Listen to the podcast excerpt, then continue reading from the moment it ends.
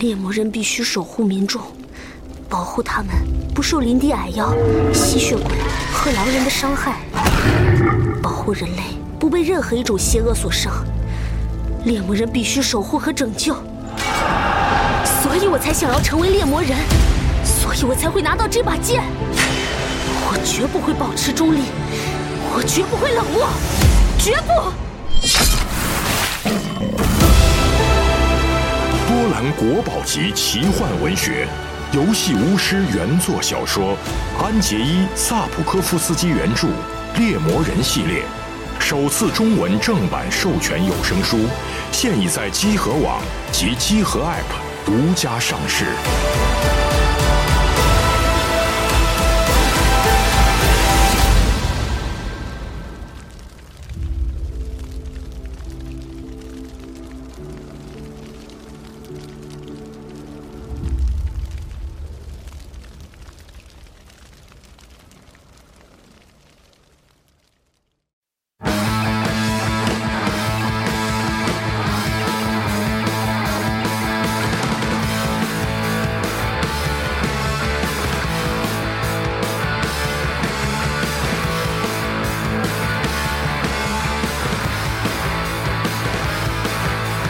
gods and the queen,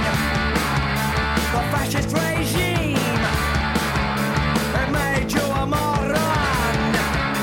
potential hate bomb. God save the queen, she ain't no human being.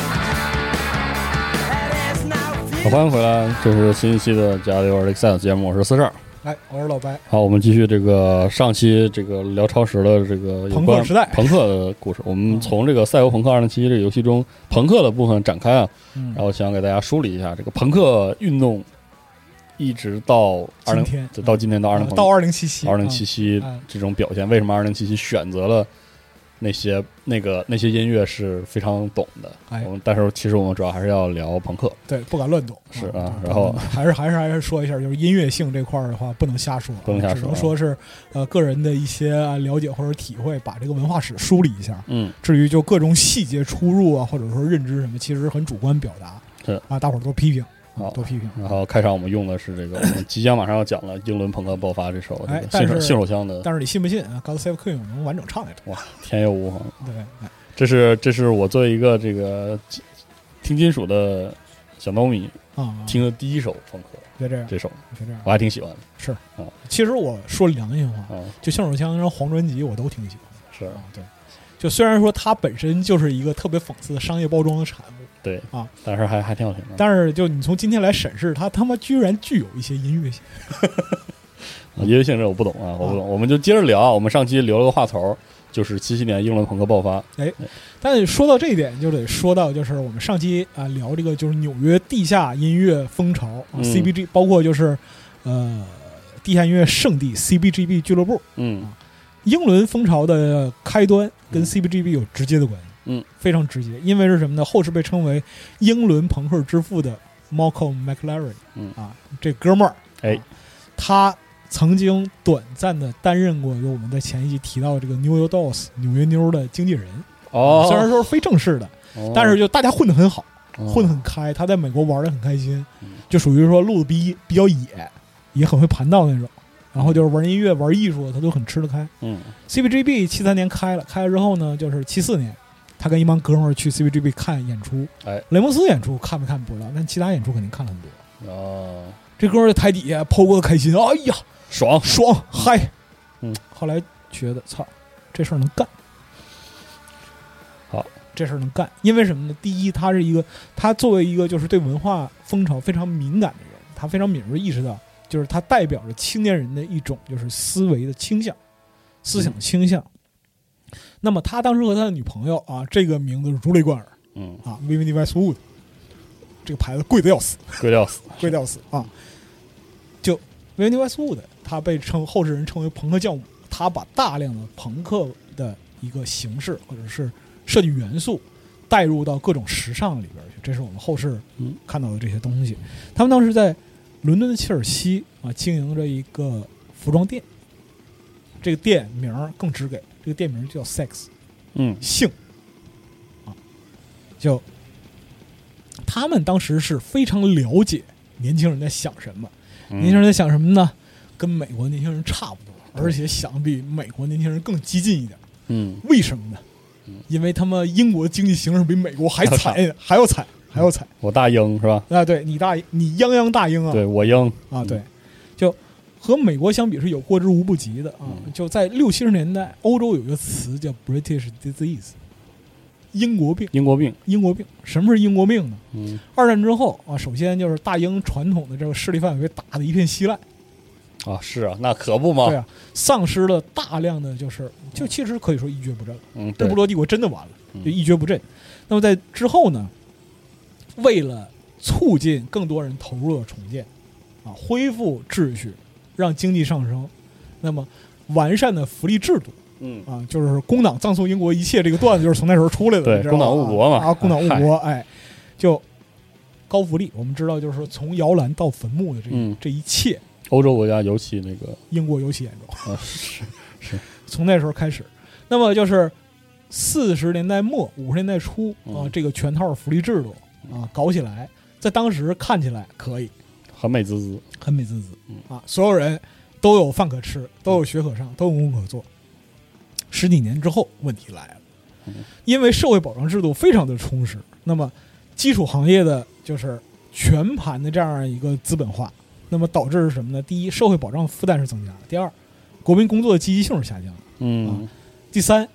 现有资本它在就是所在领域盘根错节嗯啊，它会有既生利益的互相交叉嗯啊，整个社会会出现一个问题，阶级固化。嗯，我们知道，就是整个英国的上下两院这个东西 是，六百年没怎么变过是的，啊。下院还好一点，上院那其实就是贵族乐园。对嗯啊，这是一个传统的问题啊。当然，在经济上升期，这些都不是问题。是但是经济一旦出现问题，所有的社会制度都是问题啊。是，嗯，所以说六十年代、七十年代啊，就包括六七十年代的时候，工会啊变成一个伟大不掉的毒瘤嗯啊。一它本身作为一个，呃，你可以说是作为一个中间阶级嘛啊嗯，，对于工人来讲的话，在无意识之之之间啊，你就必须依靠这个中间商来挣差价啊。然后工会去和政府谈判，狮子大开口，漫天要价嗯，啊，工党误国。啊，是，啊，对。所以这个时候就是欧洲诸国之间，当然就是私下里聊的也有，台面上也有。法国人这种就摆在台面上讲，说嗯英国，英国是什么 sick man of Europe， 什么？欧洲病夫。不是，这不是说说土耳其的吗？当时对啊，说奥斯曼的吗？当时对啊，现在后来放扔到英国身上，风水轮流转嘛，哦就差给他送扁了，你知道吗？啊，原来英国也是罗马，哎，所以对，那那太罗马了，啊那真心罗马。好好好对，所以说，而且在这样一点上啊，他犯了一个同样在文化上，他有一个同样的问题，就是和我们上期讲到的主流文化的嗯这样一个核心问题。当时在英国流行的或者主流文化力推什么 Doobie Brothers 嗯啊、Pink Floyd、Queen，不是说他们不好，嗯很好，很牛逼，艺术性上非常非常的有造诣嗯啊，很牛逼。但是问题是在于，它是一个特别典型的商业化包装的贩卖结果。嗯，当时的青少年啊，核心问题还是那个，就是面没包工没工作，然后啊哦没面包吃和的马戏啊，没有面包未和来马戏，对，嗯就我们在《赛博朋克2077》里边儿，你会看到一个特别，就几乎是你要留意一下，嗯随处可见，到处都会写着 “no future”，“no ，no future，嗯 future”。嗯包括就是我们后来谈到性手枪那个 “Go Save Queen” 后边儿 “no future”，“no future”，“no future for you”，嗯，对这是一个很著名的这样一个宣泄啊，宣泄或者说是社会论断。我们没有未来，这社会没有未来。嗯，那么老子都他妈面对失业和经济危机了啊，你嗯你还还给我整这套华丽你的，还给我唱的《Stairway to Heaven》。啊啊，老子是真要上天 堂了。啊，确实啊，心态上就无法欣赏了，对，那么大批的青少年对于统治阶统治和这个社会构成，嗯其实是产生了一定的怀疑的啊，对摇滚乐又不满啊，对资本主义制度又怀疑啊，嗯，包括这时候美国也可劲儿闹嘛，我们嗯上期说的《时代周刊闹》，着呢吗， 《时代周刊》啊，还搁那 儿对，资本主义能不能持续下去啊，啊大伙儿都都很迷惑啊啊，，行吧，对对，那么这个时候他们会寻找或者选择一一种方发式发泄啊出把这种去不满发泄出来嗯。这种比就是纽约的地下摇滚运动更直接、更激烈啊，更激烈。嗯你如果说那些他多少还是仿效，就是 Gary Rock 嗯，车库摇滚的那样一个形式。不管怎么样，就我们讲就是形他还式说要那个地下精神嘛，哦对你我要们有水平，要有能力，你要你要有水准，嗯，是你要 有水准。就我们讲说形式自由，地下那个那个九宫格嘛，九宫格啊，，九宫格。那么就是 英伦摇滚，这个时候马上就要跳到九宫格最右下角。好，对啊行，在这种情况下，叫 m i c e l a r r y 啊，朋克之父，他嗯特别敏锐的意识到，就是青年人的反叛需求，我们要不一样，我嗯们要不一样。包括就是 Sex 这个店嗯店名儿， 其实也不是一开始就叫 Sex 的啊，嗯那是后来后来改的，啊就为了吸引人啊。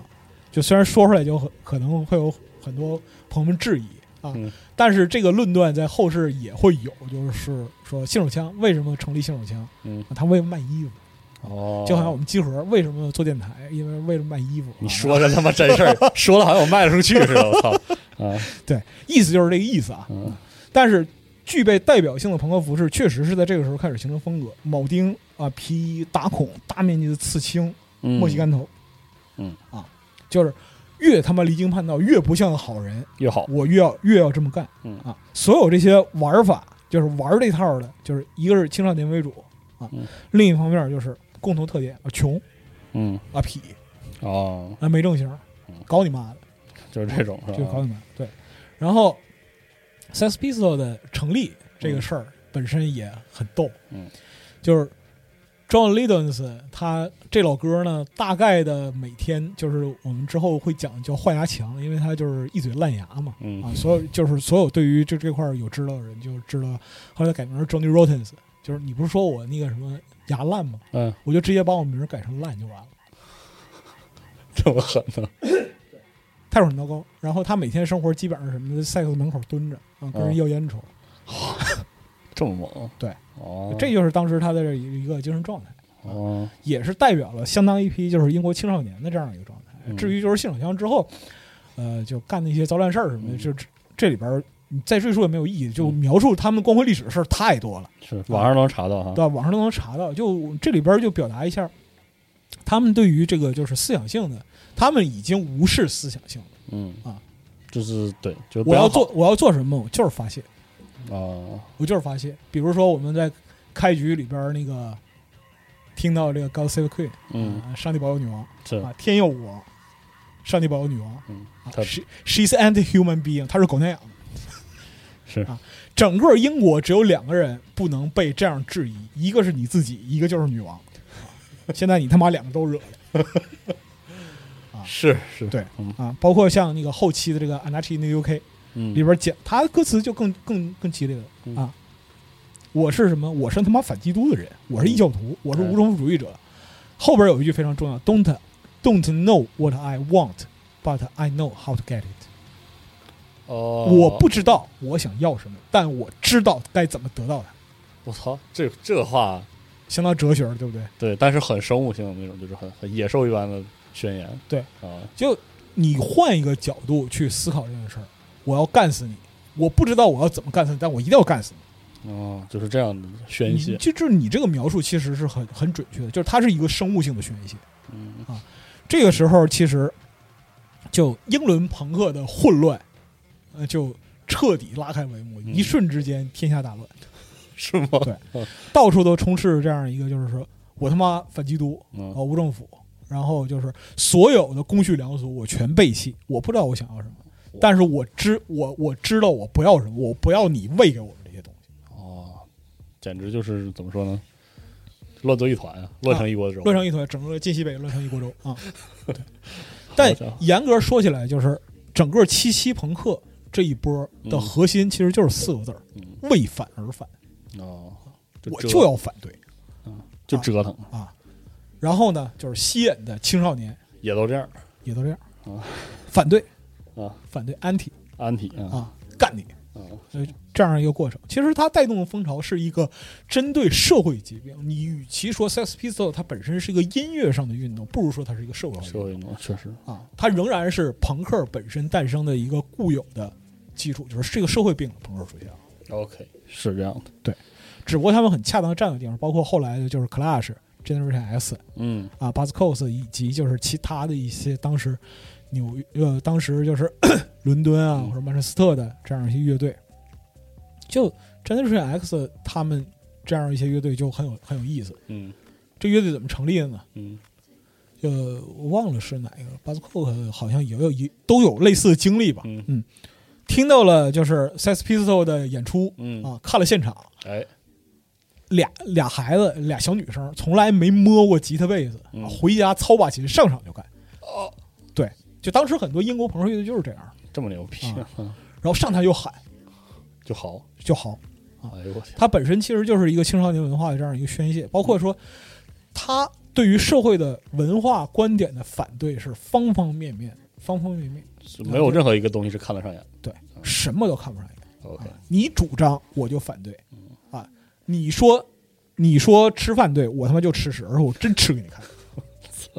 就包括说那个就是好家伙，信手枪的贝斯手 Sid Vicious 嗯啊，就是后来他是一个很悲剧的人物啊，嗯他本身就是一个特别典型的这样一个例子，嗯，就是呃，一个哥们儿回忆说啊，我第一次见 Sid Vicious 是在那个就是呃伦敦的一个酒吧里，嗯当时这个酒吧刚打斗过一番，然后有一个朋友演出啊，打得一团稀烂，这哥们儿在厕所里待着，厕所里到处都是呕吐物，嗯啊然后他就问 Sid 说：“你跟这儿待着干嘛？”Sid 说：“给我给点给我点嗨的东西嗯啊！”这哥们儿给他点儿给他点儿 drugs，啊给他点给拿了点儿冰。嗯，好家伙，但是 Sid 看了他一眼说：“这个算他妈什么东西？”他拿出注射器从马桶里边抽了一管呕吐物，注射到自己身体里，就疯到这个程度。我操，就是就当时这种宣泄已经走向了这样一个就非常扭曲而且分裂的这样一个状态。就是青少年本身，他一方面就是有自己的不理解，另一方面就是这种不理解是完全不被社会所承认。就像信手枪跟 EMI 哦嗯啊，跟百代签约了。当然，商人嘛，商人他是为了逐利的，他跟 EMI 签约了嗯啊。这个乐队操牛逼啊，他引领社会风潮，全英国都在谈论他们。是太牛逼了，啊必须签他们，签了，签完之后就是乐队宣传嘛，嗯进宣发期嘛，嗯那时候也没有互联网是吗？上电视，嗯上电视接受就是现场采访，嗯，所有台上台下的人都不喜欢他嗯们，他们自己心里也很清楚，是上台叉着腿坐坐在就是沙发的扶手上，嗯，没正形 那种专门那的，都已经不是没正形了，他的所有的行为都是为了激怒你。嗯是就他在电视直播上，就所有行为都是为了激怒你。看着这儿有花瓶，哎，这花不错，哎，啪，花拔着扔一边儿，然后把瓶儿水倒着洗头，哦哦，在直播的时候，对，好家伙，上来。完了，主持人说：“你们玩儿是你们就是说你们是怎么自称是乐队的？嗯你们叫我们乐队，我们不认为我们是乐队，我们就我们干就玩儿嘛你管着吗？就这样，就这样，底下就是说跟观众互动，嗯观众站着说：‘你瞧你们家那操性，我就这操性，你知道 吗？啊，你看我口型，你妈死了！’就这样就大致是这个意思。”啊，啊，但是这个意思就所有的东西都是对着干，嗯啊就怎么拧着劲儿怎么来。然后他们上电台、上电视台，这个就是宣发骂街风波啊。嗯之后啊，眼麦一看，我操，公关危机啊，整不了，解约不干了，不干了啊不干了。 OK，其实是他们这个就是第一张单曲，我们听到这个《God Save the Queen》，它其实是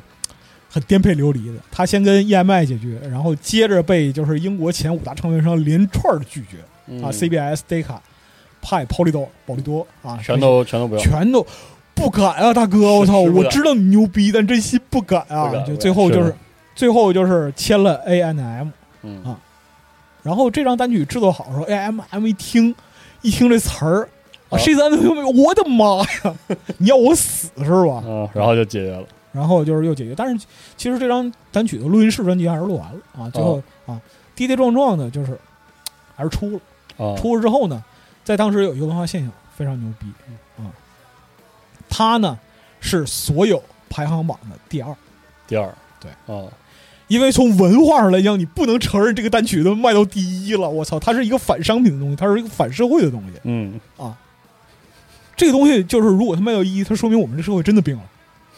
我们绝对不能承认这个东西。嗯啊是所以说，在所有的 Billboard 打榜打榜榜单上，它都永远排在第二。哦，而且就是因为《God Save the Queen》它是英国歌嘛，对呀，啊，你不能就是用这个名儿直接上。嗯是，所以就是很多人在当时，包括音乐电台啊、嗯音乐电台 DJ 啊、电视台，谈到就是本周 Billboard 的时候，嗯 就是第二首没有没有名字那首歌啊，哇，那哦特牛逼是吧啊？它是它没什么名字，啊，但是很牛逼。当然很牛逼。嗯而事实上，就是它当时的销量已经没法估计了，嗯，啊这就是当时的这样一个情况，也代表着就是英伦朋克它本身所带来这样一个爆发性的社会现象。嗯那么之后呢，就是他发行了就是首张专辑，那个红专辑《Never Mind 哎 the Blows》，Here's Sex Pistol 嗯啊，别管那玩意儿，下手枪来了。嗯啊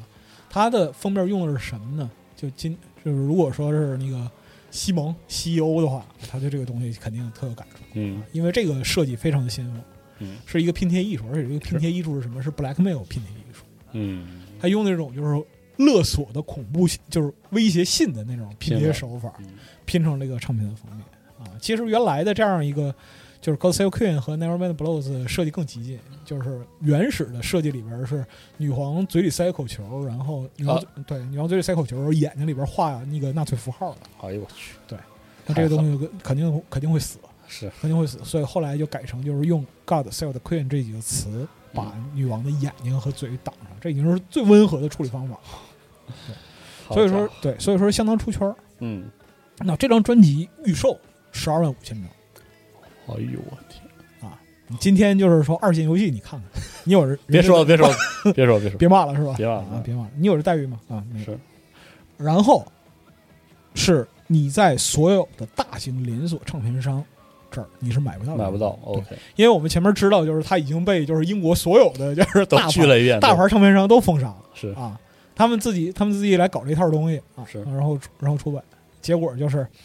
呃，它能量非常大啊嗯，滚石在二十年之后吧。嗯，啊，给他评了一个是什么呢？近二十年最佳专辑的第二名，又是第 二名，可以，可以，可以，可以，还是第二名啊。但但是到了滚石五百的时候，觉得嘖第二名不行啊，啊，排到二百多名好家啊。伙，其实是想要就是否认这个社会文化，淡化就是这淡化个社会运动的冲击，同时把它的文化分解和消弭到就是不被别人重视了文化商品里边去， ，OK，分解到其他的文化商品里边去。嗯你在一个五百的榜单上，它排在二百多名，中间这部分哎，啊，我为什么注意你？是，当然了，就是音乐本身这个专辑也那样，轰轰嚷嚷。嗯啊你今天听很 开心啊，啊，是听着挺开心啊，对但是呢，你注意一下它那个封面的黄色啊，就嗯，是潘通色号，哎啊和二零七七你比较一下，行啊，这是一个意思啊嗯。但是呢，我们要说这一场朋克运动来的如此之激烈，嗯，以至于它毁灭了朋克文化本身。哦，是，为什么要这样讲？因为朋克文化的浅薄、脆弱和短命，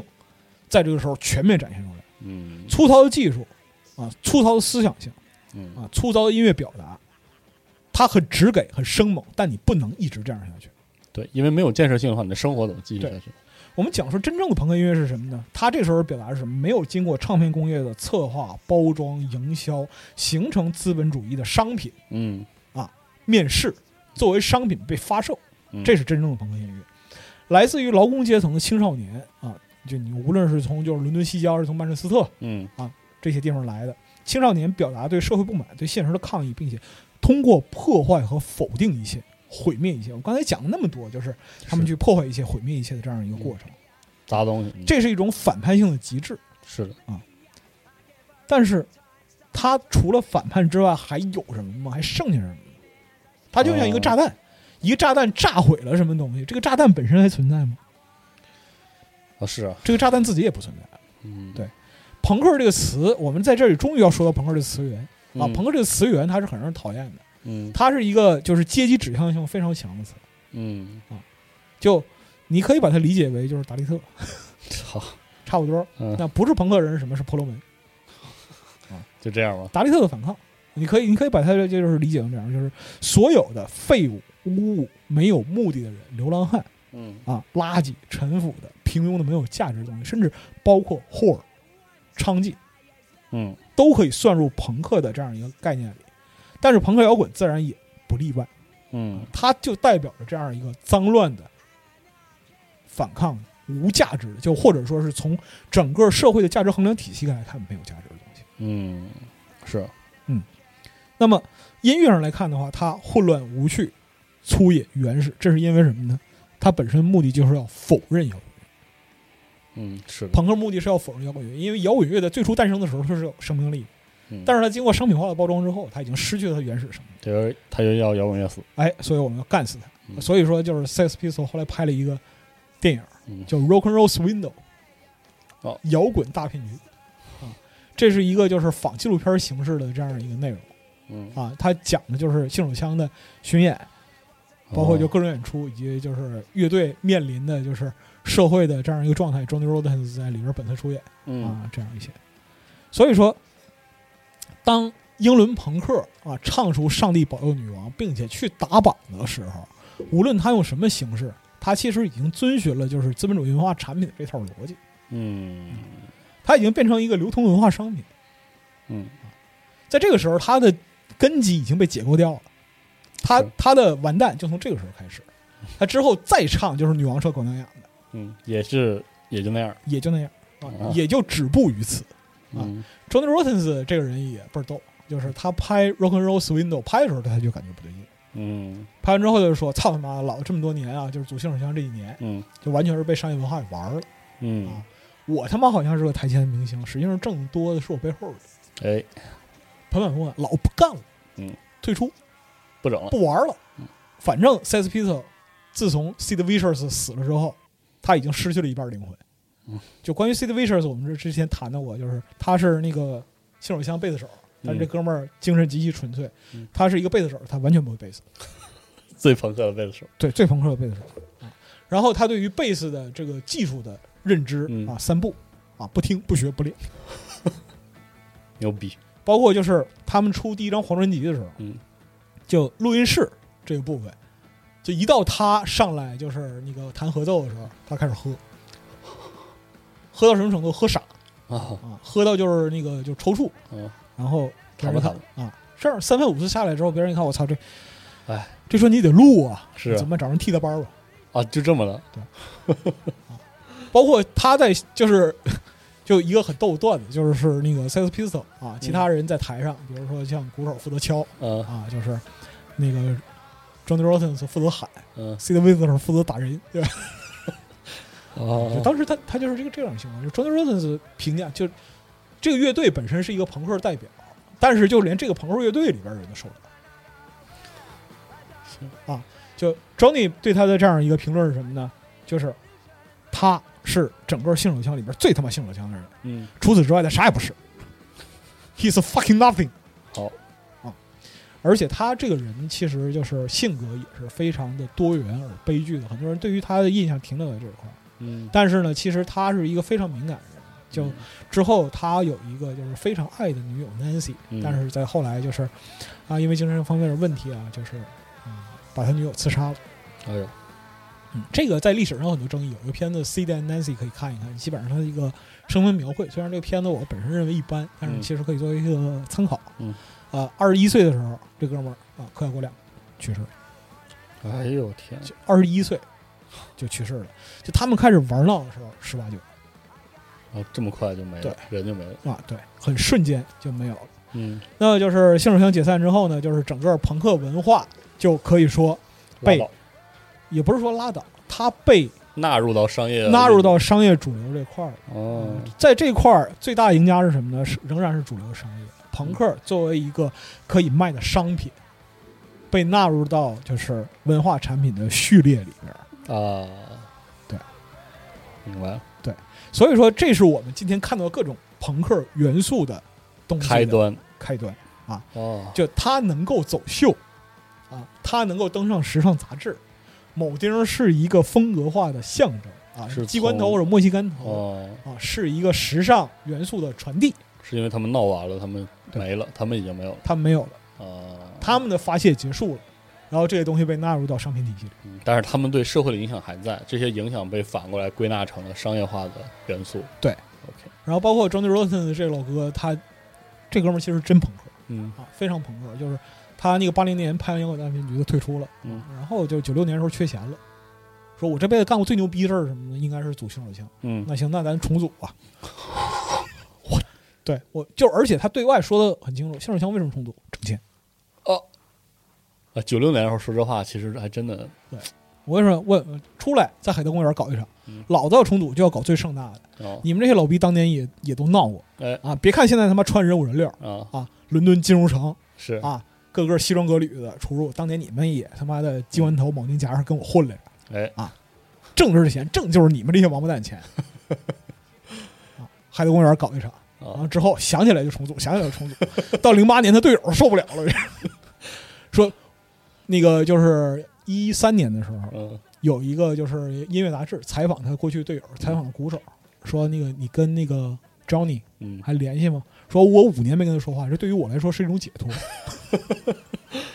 好家伙，就是这样这人这人呢啊所以说，朋克文化其实到了七七七七朋克这一年这一个年代就基本上已经定型了，定下来了，对，，已经定型，完全定型。一出就是生就死了，一出生即死亡，而且朋克是一个，就是他出生他就是一个老千层饼。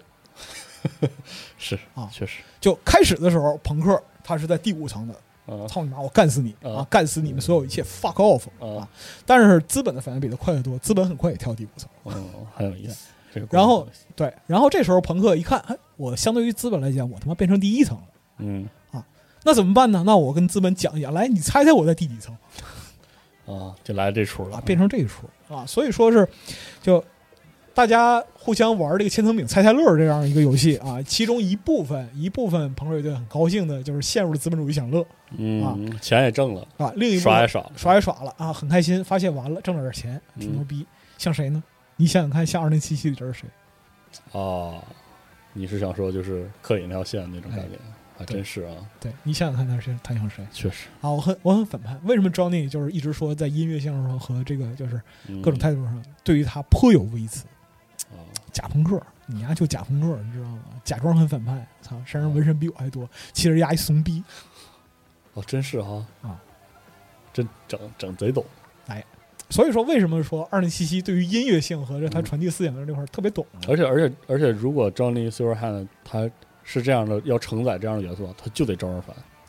他就得不是东西，我跟你讲，Rockstar 不是东西，这个你看前面讲的就是那个是朋克，那个就是正经朋克。但凡有一个好人吧，人渣起步，你知道吗？还真是，啊，就你只是普通人渣，你就站不上舞台嗯，啊，你必须是人渣中的极品二，零七七这哦还是得让玩家得玩得下去，相当温和才了。能让就至少至少有 Johnny 银手，还能让人喜欢一那点，非常客气了，但是就是 hardcore punk，我们接下来马上就要说到 hardcore punk 和 punk 的又不一样了传递和表达形式又不一样，哦，就是你可以说他们在某些方面自律的惊人，但这绝不代表他们是个就是道德上的圣徒，嗯他们其实也是为了为法而法。啊，OK， Hardcore Punk 本身来讲的话呢，在朋克快速出现又快速毁灭的这样的时代里边啊嗯之后，涌现出其他音乐流派。朋克本身就是向宇宙大爆炸嗯，啊，它炸出去了已经，炸出去了一大批，就后来哦 Post Punk 啊，比如说 Joy Division 啊这样哦，这 Division 招你跟了哦跟这个有关 Post Punk 哦啊，OK，出身曼彻斯特，但是就是它本身对于就是这样一个思想性的传达，当然就 Ian Curtis 很快也去世了嗯啊，之后转成 New Order 这个就牛逼太多了，嗯以及就是 New Wave 这个流派。哦是后期的 Four AD，就是从完全不追求音乐性变成了就是特别追求音乐性。就是我小时候听，我以为最先锋、最先锋的事儿都是在这，已经是在这之后了。，对对对。好家伙，感觉自己然后呢，哎其中一个很重要的分支就是 Hardcore Punk，哦，这里边就必须对硬核朋克做一个解释，就是我们今天谈及的硬核啊，我们在描述很多文化或者描述很多现象会，用这个 hardcore 这个词吗，嗯会用 Hardcore 这个词来形容 Hardcore 的本质是什么？Hardcore 的本质是去伪存真，哦，是真，是真。哦就是 Hardcore Punk 为什么自称为 Hardcore？是因为你他妈不朋克。哦，就是我们在台，这又涉及到朋克千层饼问题， 是就是你在台上啊啊，你梳着机关头，穿花里胡哨，扎耳钉，然嗯，后抱个吉他弹弹三和弦，在那儿跳，你他妈是假朋克，哎呀呵，哦，又把自己又又反了一遍，又反了一遍，哦，老子才是真朋克，为什么呢？就是因为我们前面说到，七七年在朋克热潮之后，朋克文化本身已经成为了商业文化的一份子，甚至登堂入室，成为了一个时装走秀可以贩卖的东西。哦，鼻钉儿能不能卖啊是啊？纹身能不能卖？嗯是皮裤能不能卖？啊，确实啊大头鞋能不能卖？这些东西能不能卖，OK， ？Hardcore Punk，你看 Johnny Silverhand 的装束特别特别牛逼哈，太懂了，哦，非常懂。你看，就是他出现的任何时候，没有任何华丽的装饰，就是就是背心儿、裤衩，呃为什么就是非常人们火叫他 Silver Hand？因为他身上最耀眼的东西就是那只银手。哦，确实除此之外，T 恤、仔裤或者皮裤，拉倒了。巨朴素，没有一点装饰，完事儿了。哦，这就是 Hardcore Punk 本身所追求的。第一方面，他的穿着打扮是反对奇装异服的，嗯更加接近劳动阶级的本质。就是我从车间里走出来，拿起吉他马上开干，哦，这是一方面。另一方面来说呢，他的音乐的表达上会更加的强硬、激烈和冲动。最后，它甚至形成了一种就是文化的趋势，叫 Straight Edge 直刃党。哦哦这个直刃党是什么呢？朋克文化倡导一切，我们都他妈反对。哦，就是你们俩讲说那个就是抽烟喝酒烫头，嗯啊，这套东西。那么我们反对什么？我们反对滥用药物，我们反对吸毒，我们反就是更激烈的，甚至是反对喝酒，反对使用酒精饮品，反对肉食，素食主义者。我靠，这对，就是这样的，就是这样。包括 refuse 的，refuse 的就是给 Summer 献身的这个 refuse 的里，就是团队里边也有素食主义者，哦，我操，你就可以看成是反抗反抗。当然不是说是道德的模范啊，只不过就是他们坚持这样一种意愿。啊哦，本身来说，hardcore punk 它的发展是八十年代到九十年代这样一个过程之中，但然后 hardcore punk 很快又演变成了很多其他的这样一个流派，但是在其中会有很多很多乐队啊起到了重要的作用。这里边其实就必须提到几个嗯，啊，首先一个就是 Black Flag，哎呀，这我听过，哎，但黑没听旗，没听进去，我哎，对，听不懂。听不懂吧？对听不懂啊，就也挺正常，因为是什么？你接受过很多之他之后的这样一个形式，就好像我对，今天是谈到就是 Summary，就是 Refuse 给他做创作，其实是融合了很多现代的音让乐人元能素，听进去是吧？对哦，就是我们这个时代能够流行的音乐元素啊，确实接入到这这个部分里边儿。你要是说它是九十八十年代的经典哈拉 core，不是，嗯肯，定不是。它里边有大量的就是合成器、采样，嗯，还有就是 new metal 啊，是的，节奏化的、是旋律化的这样一个部分。嗯啊但是就当时 Black Flag 为什么讲说他们很重要呢？是因为他们本身对于整个朋克的音乐形式进行了一个重新的解构。嗯一方面来讲呢，他可能去追求这种更快、更重、更大声的噪声墙；哦，对但另一方面来讲的话，他从完全不讲究技术，变成了讲究我想要的那部分技术。哦，对就在编曲这方面来讲的话，就是朋克三和弦，嗯，你看起来它是推翻套路，但实际上它是最套路的。是是，你就三和弦，然后哐哐哐哐哐啊，哐，就完事儿了。是，但是你如果想追求音乐上的变化，只会三个和弦很明显是不够的。嗯啊 Hardcore Punk 在这方面做了一个转移。另一方面来讲的话，更加强烈和突然的节奏的变化以及震撼，嗯，给予听者啊极大的触动，这是他们在音乐性上的突破和追求。他可能不会讲究旋律或者是协调美感，比如说你今天去听 Misfits 或者说 Melvins，这都是 hardcore punk 的这样一个特别典型的代表，嗯，你听着可能会不舒服。对，是我当时听 Black Flag 就是有这个感觉， Black Flag 对于现在的就是听者来讲的话，也会有这样的感觉，对，就是很不舒服，但是它会给你特留下特别强烈的印象，是对，确实，因为有特别强烈的情绪蕴含的节奏感。嗯，对而且他们的表达是什么呢？通过尖叫和低吼来调节音乐的节奏。对，就是在演唱的过程之中有没有叙事？有叙事很重要，嗯但更重要的是我要通过我的吼叫啊，在这个节点我提醒你高潮来了，哦我们重点的情绪表达来了。哦，明白明白，就 Black Flag 它其实催生了一个就挺重要的东西，就是后期的金属。哦，是吗？对，Black Black Flag 和 Black Sabbath，黑色安息日、黑色安息日，对， Paranoid 啊，啊，对啊，这个很著名啊的。是，这这就终于到了我听过的，对对对，就他们本身对于音乐性的探索，其实 hardcore punk 在某种因素上是现在的所有的 thrash metal、speed metal、power metal 的祖师爷。啊哦，还有这一层啊，，对，所以说你在这个二零七七的音乐里边能听到特别强烈的金属味儿，对啊，但它是一个 hardcore punk 乐队，哦，原来是这样，完全没错。就就爪甲特别兴奋，西蒙特别兴奋跟我讲说：“老白，你听听 Never Fade Away，嗯我我操，跟 Fade to Black 太像。我说那当然像了，嗯是，啊那当然像了。你流派上这个是爹呀。嗯啊，原来是这样，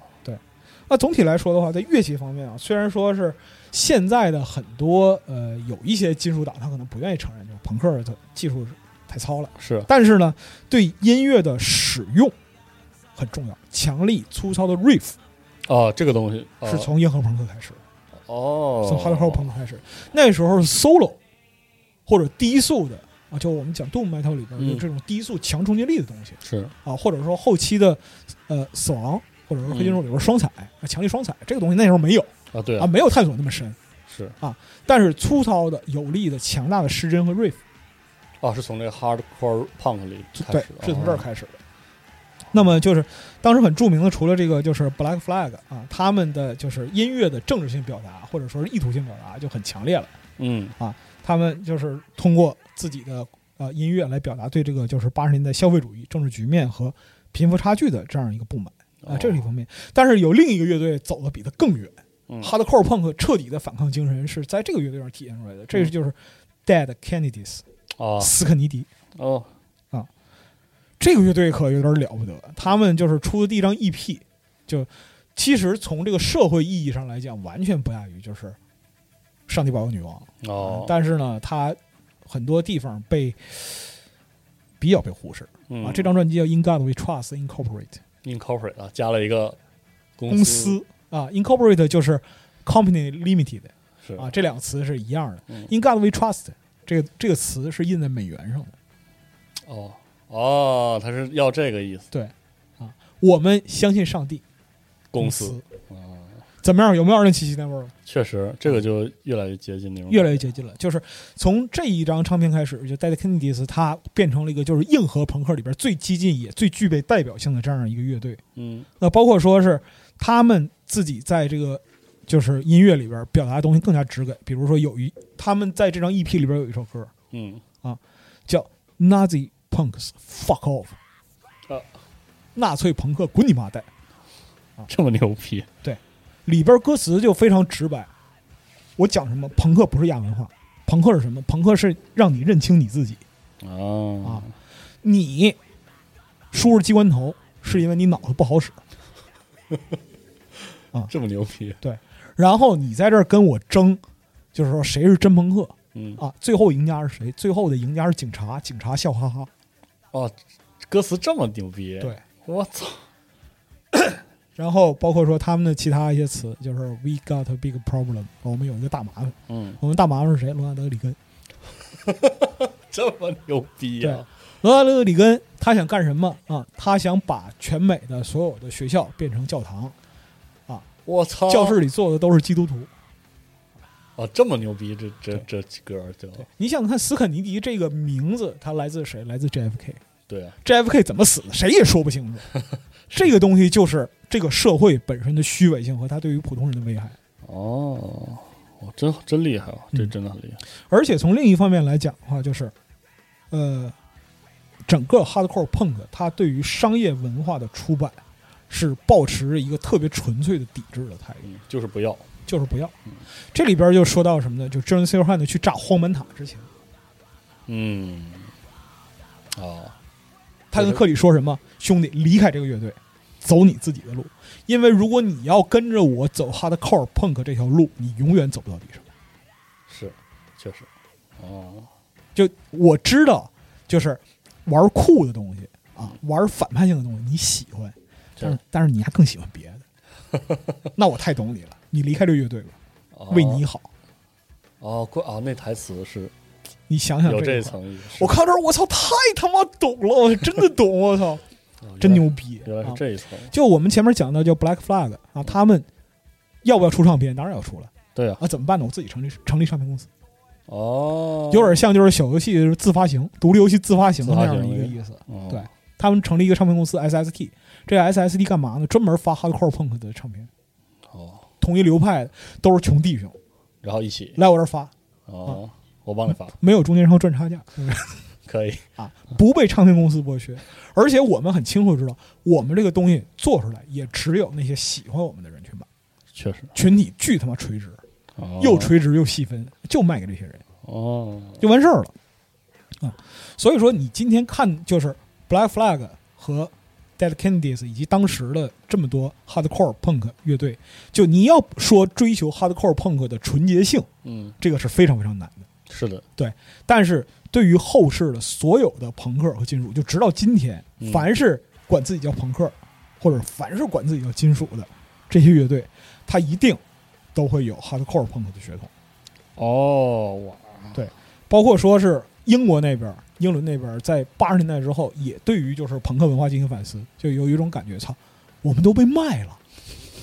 还搁这还搁这折腾呢，我们不能，就是我们一旦落入商业文化陷阱，嗯，我们就被卖了，是，啊不能这么干，弟兄们不能这么干。嗯，所以说之后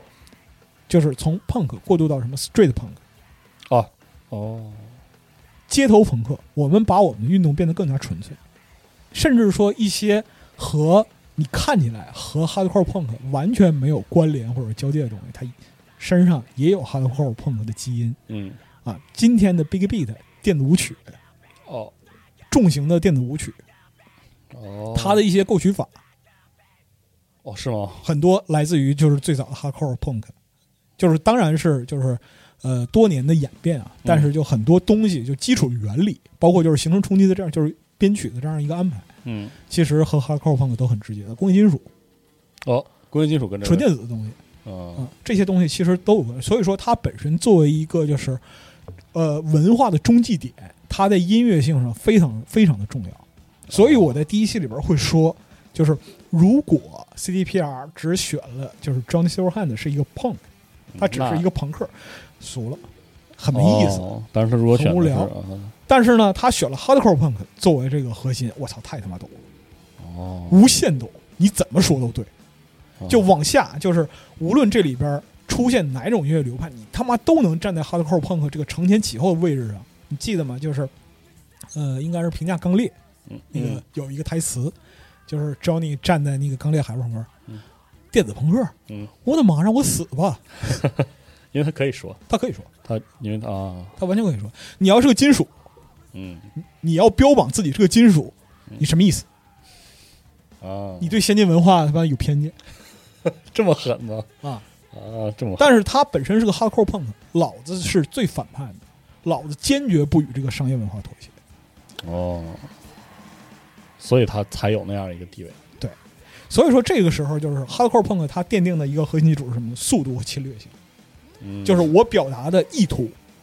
类似于这样一个概以念。我哎其实，残局化烈火嘛。哎，就是他传递的这样一个呃观点或者状态，其实就是 hardcore punk 的这样一个，就是我就要把自己燃烧起来。他他希望在这个反叛的轴线上做站到最极端的那个位置上。对就包括说是之后啊、比如说涅槃，嗯啊，grunge grunge 怎么可能脱脱离了 hardcore punk，哦，是的，对吗？就是科尔科本他本身就是他所追求的东西和商业文化产生了剧烈的冲突，对，他没有办法从里边摆脱出来，所以最后他就自杀了。他就自杀了。嗯，对。哦，他其实从就音乐理念上受到了就是特别强烈的这样一个影响，嗯但是呢，他又清楚的知道我想要的东西嗯和我现在得到的东西它是不对的。啊，确实，就举这样一个例子，嗯啊，那么就是 Johnny 虽就是所以说最后那个虽然前面我们上一期说过就是那个 CDPR，、嗯啊不如贝塞斯达是啊对，但是这里边我们还是要夸一夸 CDPR，、嗯啊，就是 Johnny Silverhand 呢和硬核朋克的思想表达以及为什么选择它是二零七七这个世界里边就最为恰当的这样一个内容。嗯，硬核朋克它本身对待音乐的态度，我们刚才已经讲过了，就是我连音乐我都搞自发性。嗯录的糙不要紧，录了吗？录了，嗯没有人发，我们自己来，嗯，完全就是工人阶级那一套是， ，low-fi 地下小样儿，嗯有人能听到就行，喜欢我的人能听到就行，你们总会听到的，是的啊，那么再进一步是什么？low low-fi 就更地底下小小样儿，越来越垂直，越来越扎得深，比传统的反对主流更沉重的地下。嗯其实呢，在一定程度上，hardcore punk 他已经意识到，对于社会不公现象的反抗只是表象。嗯砸不解问题。对，嗯就好像就是说那个传统资本主义圈地的时候啊，工人冲进工厂砸机器是啊，这事儿解决不了。是的，啊，你炸了一个黄门塔，还会有其他黄门塔。对对，那么他们其实是缺乏足够的方法论，更进一步把他们的意图和表达转化为动员能力和理论武器。嗯，他那种所不是动员，而是只是情绪的互相感染，对，只是情绪的传递，但是情绪传递是什么呢？它是短暂的， 是，过去就完了，嗯，它就像热水，水凉了，人走了。嗯是的，那从 Johnny Silverhand 的身上，我们可以看到，首先，他真的是一个硬核朋克乐手，是，非常硬核朋克他。他妈拿拿核弹炸荒坂塔了好吗？对，是，那其次，你可以看到，就是他选择对待这个世界的不公的最终的反抗。嗯就在二零七七的世界观里，我们可以看到，就是杨毅老师之前讲了非常非常多这个嗯就是赛博控制论的这样一个东西是。整个社会它不是一个下行的状态了，嗯，它已经不是一个下行状态，它是一个就完全被框死的这样一个状态。停下来的状态，停下来了这个其实在这个像《万圣三部曲》里，威廉·吉布森写的那种公司战争状态就是这样的，中产，对中产，终结的终嗯啊，就无限接近中产的这样一个形式。那么我们可以看到，在这样一个世界里边，是公司占据了所有的资源与可能性。嗯，你有资源就有可能性，而这里所有的资源都被公司占据。是的，那么阶级其实是无限无限清晰的，这里边不存在就是说上等人、下等人，对只有资本的代言人和无产阶嗯级，只有这两种。你如果你是一个公司狗开啊局，你再是的回过头来品味这一段，你会有特别深刻的认识。嗯，你开始的时候，我操，人五人六的啊，人五人六，飞行车出入啊，嗯颐指气使，你妈逼，你怎么跟我说话呢？对，我他妈让你说话了吗？是一瞬间，就没了，你所有东西都被剥夺了啊！嗯你的 Tacoma，你的那个创伤小组，嗯啊，你的保险，你的住房，你的车，所所所有所有东西，嗷一下没了，嗷一下就没嗯了啊！我们在游戏里看到，就是当公司人被剥夺公司属性的时候，瞬间就会被剥离这个自身处于统治阶级的假象。嗯。事所实上，你作为统治者也是一个，也是一个幻觉。我们马上就要说这一点 OK，啊！你看，就是说我们，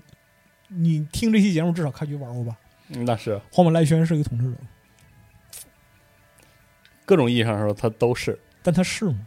这很难说了。很难说。是的，严格意义上来讲的话，就是如果你用理论，就是逻辑的眼光去看待这个世界，二零七七的世界里面没有作为人的统治，嗯，啊，只有资本这个怪兽在无声的吞噬整个世界，嗯啊，甚至就是公司，包括阿拉萨卡啊、military 啊、康陶啊嗯这些所有的大大小小公司，它都是资本这个怪兽的化身。你连甚至连荒坂三郎本身都不存在，荒坂三郎是谁很重要吗？就是只要有荒坂，必然有一个荒坂三郎这样的人。对，那么事实上就是三郎在大部分游戏的进程里边也是不存在的对，啊，你也意识不到它存在，你不需要意识到存在。除了公司结局之外，嗯，三郎不扮演特别重要的角色。是的，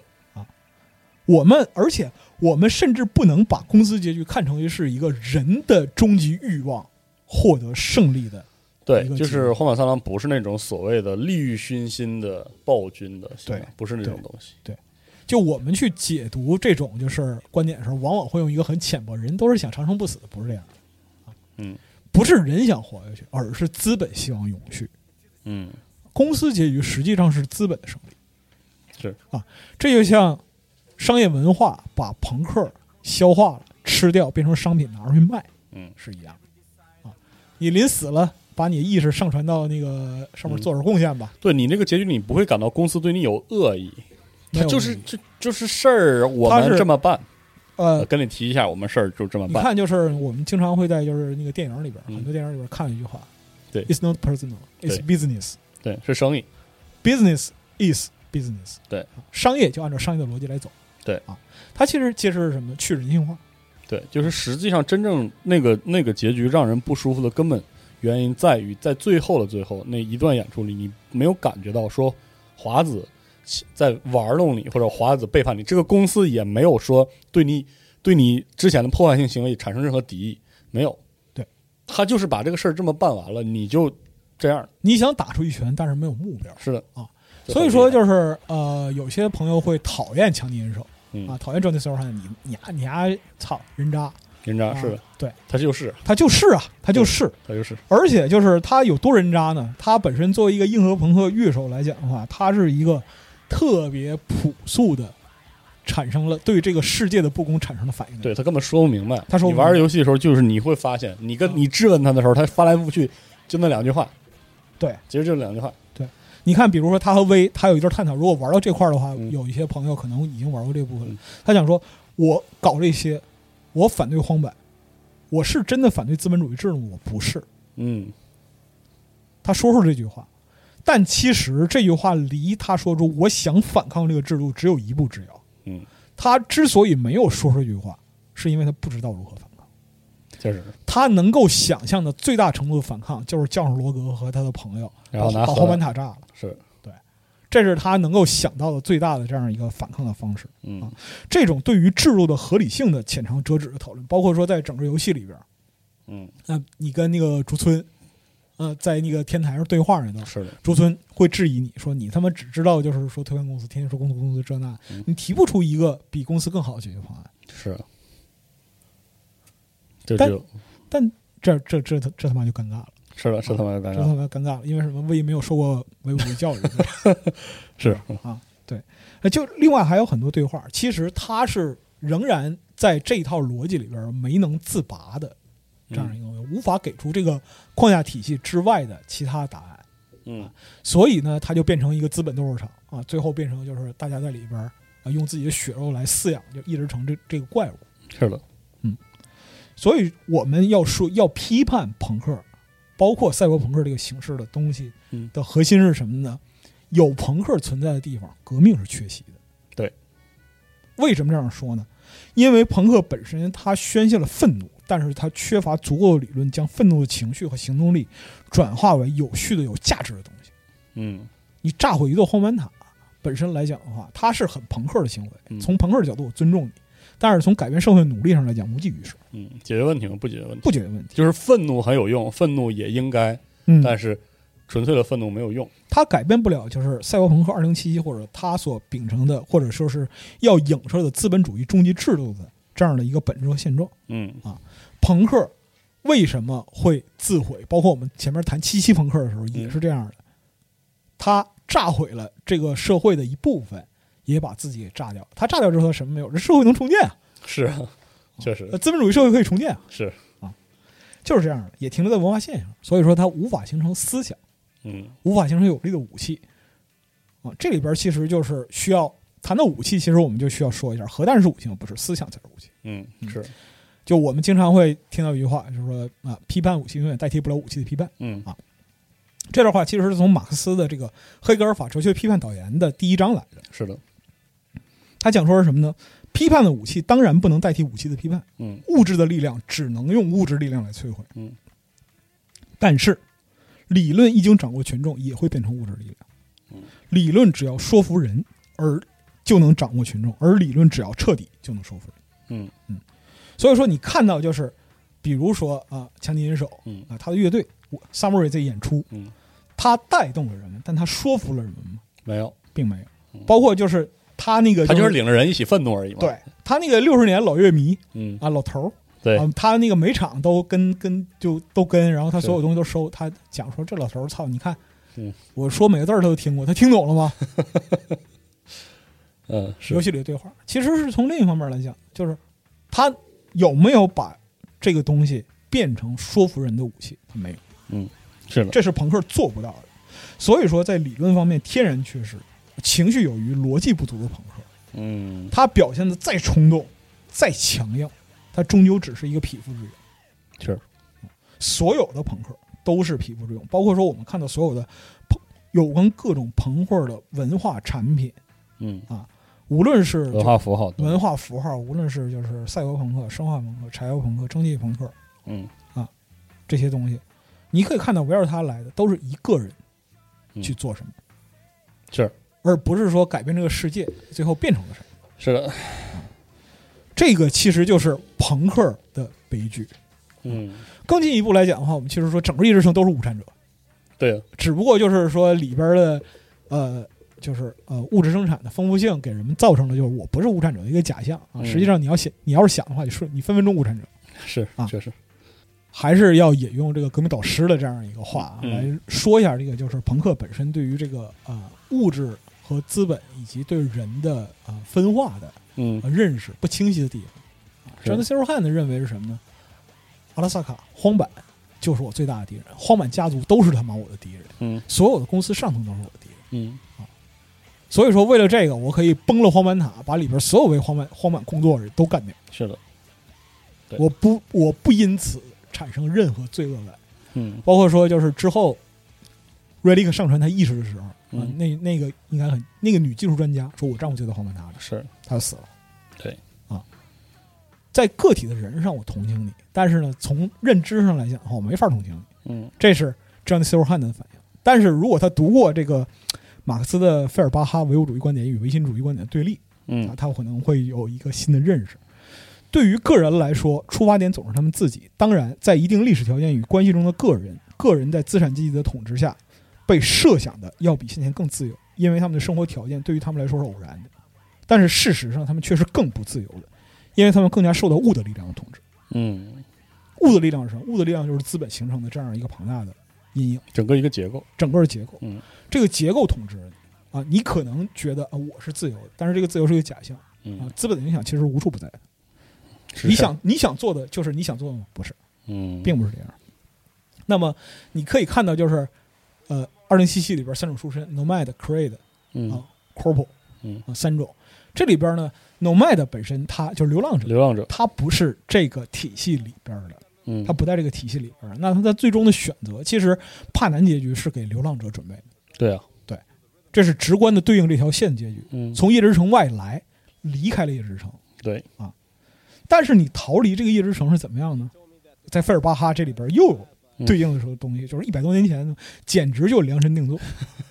真心诚意的，是对吧？啊革命导师就是牛逼，嗯啊。逃亡者总会认为他们之前的地位对于他们的个人来说是某种偶然的东西，嗯而在这方面，他们所做的像是每个挣脱了枷锁的阶级一样，但他们并非作为阶级而解放出来，而是单独的解放出来。是你单独的从夜之城中对解放出来，他们在新的环境中保存了过去的劳动方式，他们力求达到自由劳动，但这种劳动关系的决定权仍旧被掌握在资本手中。是的呀，就是你作为一个流浪者，这流浪者跑货其实你带着家族，对啊，然后就是你跑货，嗯你为谁服务，是对吧？你只不过是今天为这个公司服务，明天为那个公司服务，你仍然没有脱离资本逻辑。是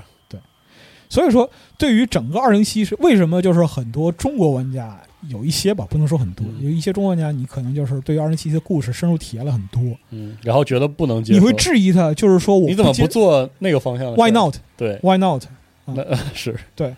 你怎么不做？嗯是因为总体来讲的话，它确实 不错，它确实没法做。是啊就对于整个二零七世界里边的非资本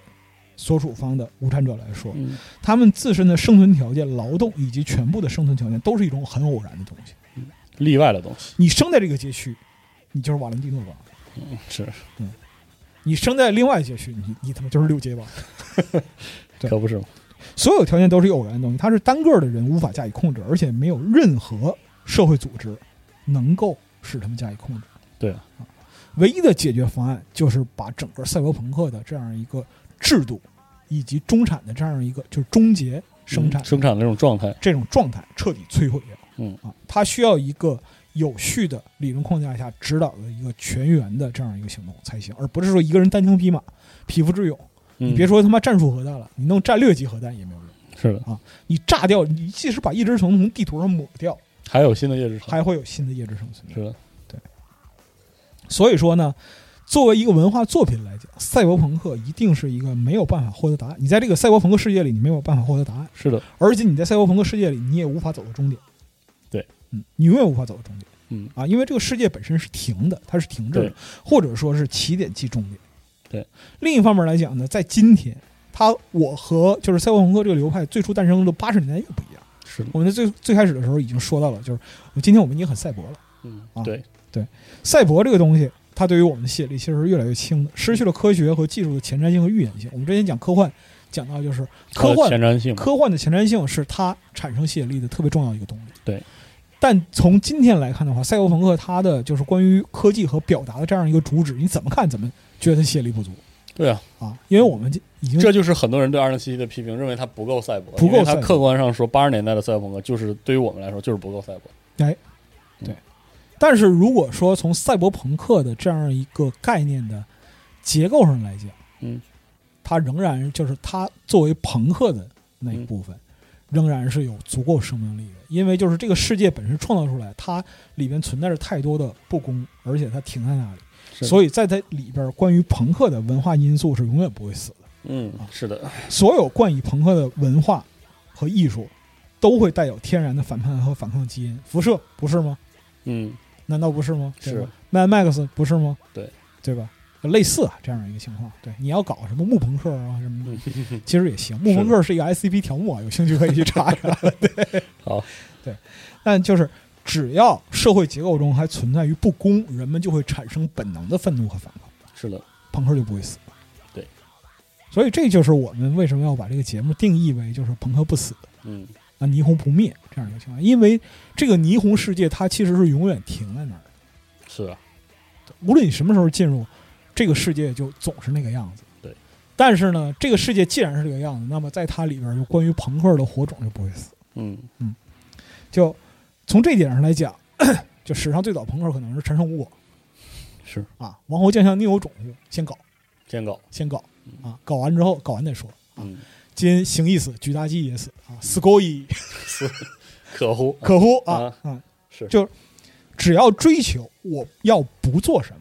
它就是非常非常朴素的朋克精神，确实，它也是人性的本身。嗯，所以说，就关于朋克文化的梳理啊，到这块儿其实就是，呃差不多嗯以，及就是二零七七这块儿也就告一段落了。但是最后其实抽几分钟，哎，稍微说一下就是呀，中国朋克。好家伙，但就是从现在来讲的话，啊、中国朋克已经在这个时代，因为就是我们仍然处于就是啊经济的繁荣期嗯，啊，现在来讲仍然是处于就是繁荣期的这样一个延续的过程之中。是的，所以说呢，就是现在讨论这个东西可能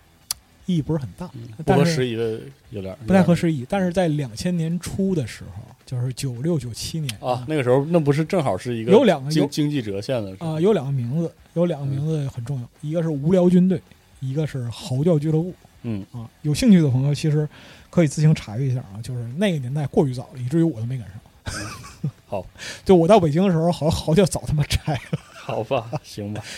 但是就这个东西它，嚎叫俱乐部就是中国的 CBGB。啊，它也是具备传奇位置的这样一个东西，就是无聊军队里边的所有的乐队，在里边演出的所有乐队，脑浊、A 这脑儿周的脑周也反听光镜过嗯啊，那这些乐队其实都是在中国短暂的朋克史上留下了一笔。嗯啊之后就是呃，包括说也有其他中国也有其他往就是 hardcore punk 转向的嗯，这样一些乐队，比如说像武汉的生命之饼，然后呃存在时间并不是特别长，然后舌头舌头是我很喜欢的乐队，有段时间尝试过 hardcore 这样一个风格，还有就是太原的白军，嗯类似于这种。但那个对于很多在我那个年代，就是年龄可能和我差不多啊，嗯就眼瞅着摸四十的人。对于朋克的启蒙，除了无聊军队和嚎叫之外，还有另外一个很重要的来源，就是音乐天堂。嗯因为天堂是九二年创刊的，然后呢，在九七年吧，应该是，应该是在九七年。那么他们出了一个增刊啊，这个就是出这个增刊或者副刊的人，就是啊，中国写字儿第一朋克杨波。嗯嗯，杨波这位老师，他其实对于我的音乐启蒙、音乐认知是有非常非常大的帮助的，因为我对于所有几乎所有的现代摇滚乐的认识，完全来自于他那儿。哦，就他连着出了几个系列，就是朋克时代，嗯先出的朋克时代，然后是盛世摇滚嗯啊，接着是自由音乐，就是实验性的音乐这一嗯部分。那么就是这几本小册子，其实就是在当时，因为当时就是信息并不是流通的很通畅嘛，嗯啊就在接触这些东西之前，其实我成天就抱着枪花金属的啊是啊，没完没了，然后就是国窑、土窑啊，哦是，就这个时候，我是从这些东西才认识到，就是这个世界原来如此之博大，有那么多就是牛逼的音乐形式啊，嗯等着我去探索、去发现、去认识到这些东西，而且就是呃，二十多年之这一期间，一直能就是它能够促使我一直去保持这样一个就是好奇心啊、嗯去发现这些东西，同时也眼看着就是整个音乐流派，包括流行乐和其他的这样一些演变。嗯比如说，呃我们还是举二零七七的例子嗯啊，《Pump Shit》，嗯，对吧？真是好歌，好，《Pump Shit》太好了，真是好歌， 《Pump Shit》在 YouTube 上有一个就是评论嗯特别牛逼，就是在那个《Pump Shit》的官方的这个评论区被置顶了，嗯，说人类听这歌有点早，对啊，对人类来说为时尚早的音对乐，，但它出现了。是啊在我刚开始听朋克乐和金属乐的时候，我也没有想到就是是今天会走到这样一个程度。朋克金属打架打得不可开交的时候，谁能想到就是说随随着这个资源流通以及就对根新源一时代的认到来识，，是的，对信息时代到来，你应该意识到就是朋克金属它本来就是一体的，嗯原本就是是的一体的，它的愤怒和反抗精神的来源都是很一致的。嗯啊，所以说这里边就有很很多很多有意思的地方。那就是中国朋克其实是一个呃有点复杂又有点有趣的这样一个阶段，但它不是我们今天要讲的这个主体，是所以的在这儿就不多赘述了。对于无聊军队和嚎叫俱乐部。有兴趣的朋友，其实可以去搜搜嚎叫唱片原来主理人吕波，嗯，他零一年的时候，二零零一年是二十年前写的关于嚎叫俱乐部的这样一个回忆。嗯那时候嚎叫拆了也就三四年，啊， 对对对，就所以说还能恢复一些原貌。他们其实是很有 CBGB 当时纽约地下音乐的那种生猛劲儿的，嗯很有活力，很有活力。据说就是，据说啊，只是据说嗯啊，就当时很牛逼的女子乐队挂在盒子上，嗯，挂盒，王月儿，王月儿只会一个和弦。是吗？据说牛哦逼，啊啊，我们据说就就是虽说，然只是据说，我也想说牛逼，对王月就是传说，啊，都市传说，二十年前都市传说啊就没有对就是当事人不敬的意思，啊就是王月当时喝大了，在在台底下站着。嗯我们上台，缺那个缺吉他手，你会吗？我说你现在教我我就会。然后把他手搭在琴颈上，摁了一个和弦，上去别撒手。 然后我挂很希望它是真的，对，然后挂盒成立了，就是牛逼啊，就是这样。所以他说，他是一个很纯粹、很原始的这样一个精神吧，在里边儿。最后，其实我想用就是杨波老师的话来作为这个就是朋克不死的结尾，也像就是我的青年时代的很多很多乐评人，嗯啊，包括就是当时骂的很开心的，就是现在想起来也很唏嘘的，很多人仍然活跃在就是乐评的这样一个栏目，像就是郝房、严俊啊嗯、张小舟、邱大力这样一些就非常非常多，还有很多就可能我没有提到名字的乐评人，就无论就是当时怎样啊、他至少为就是青当时的青少年、啊嗯开启了一个就是新的窗户。这个就是杨波老师的这个话是这样说的，就是对于一个朋克来说，什么是痛苦？你只去反对这个世界，去夜以继日的承受那些你所反对的东西，不算什么痛苦。更痛苦十倍的是，这个世界恰恰基于你对它的反对，而把你揽入怀中，亲昵的伸出血淋淋的舌头来舔你。你所反对的那些东西，不但不反驳或报复，进而甚至变成了奴颜卑膝的孙子和骚劲儿十足的光屁股妞儿，变成了滚滚的金钱向你滚滚而来。这像什么呢？这就像你遇到了不能再凶恶、不能再残酷的一种报复，像中了一个旨在侮辱你甚至不屑于弄死你的骗局。你当初一切真挚的反抗，都是你反抗的那个东西安排好的。他赏给你一颗糖，一座葛莱美奖杯，或者是玩不完的 groupie，摸摸你的头，他夸你乖。真牛逼吧，嗯，真牛逼，所以说我们就是这一期真正的结尾，我们讲就是朋克不死，霓虹不灭。朋克能不能给你这个，就你对这个世界的答案吗？不能，不能，是朋克并并不给你答案。这你需要认去清这一点很重要，朋克不是答案，嗯，朋克绝对不是你对于这个世界的答嗯案，你不能把它当成最终的目的。是的，朋克可以是手段，可以是过程，但是它它如果是目的，那你就错了。嗯人可以朋克活着，嗯，但是不能一直为了朋克而朋克。对，这句话很重要，对，是这样，所以说是，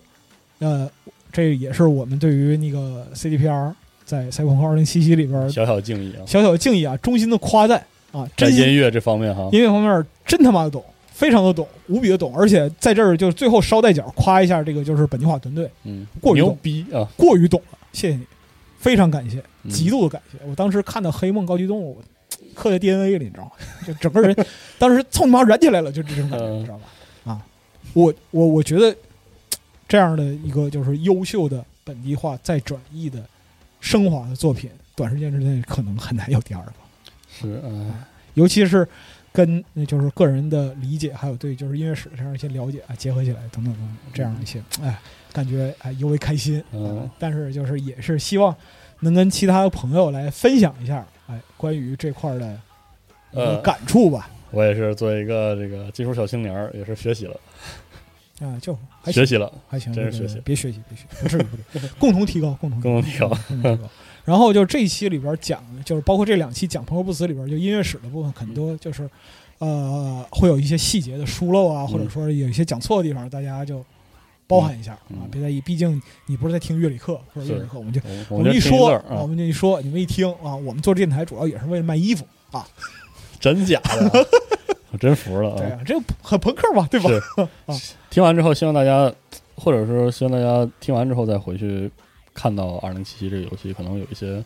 不一样的感受吧。嗯，真的是有一些不一样的感受。嗯那这个游戏虽然有很严重的问题，嗯，依然很值得玩一玩。对啊，希望 CDPR 让这个游戏变得更稳定些。呃二零七七不能给这个世界答案，那你需要给你自己的世界一个答案。是的，那这期好节，目就先到这儿哎，啊。感谢大家听这又臭又长的这个节目啊啊，，一个简单的对谈节目，也不知道说了些啥，下期说吧，再嗯，说，嗯，好，那我们下期再见，拜拜。拜拜。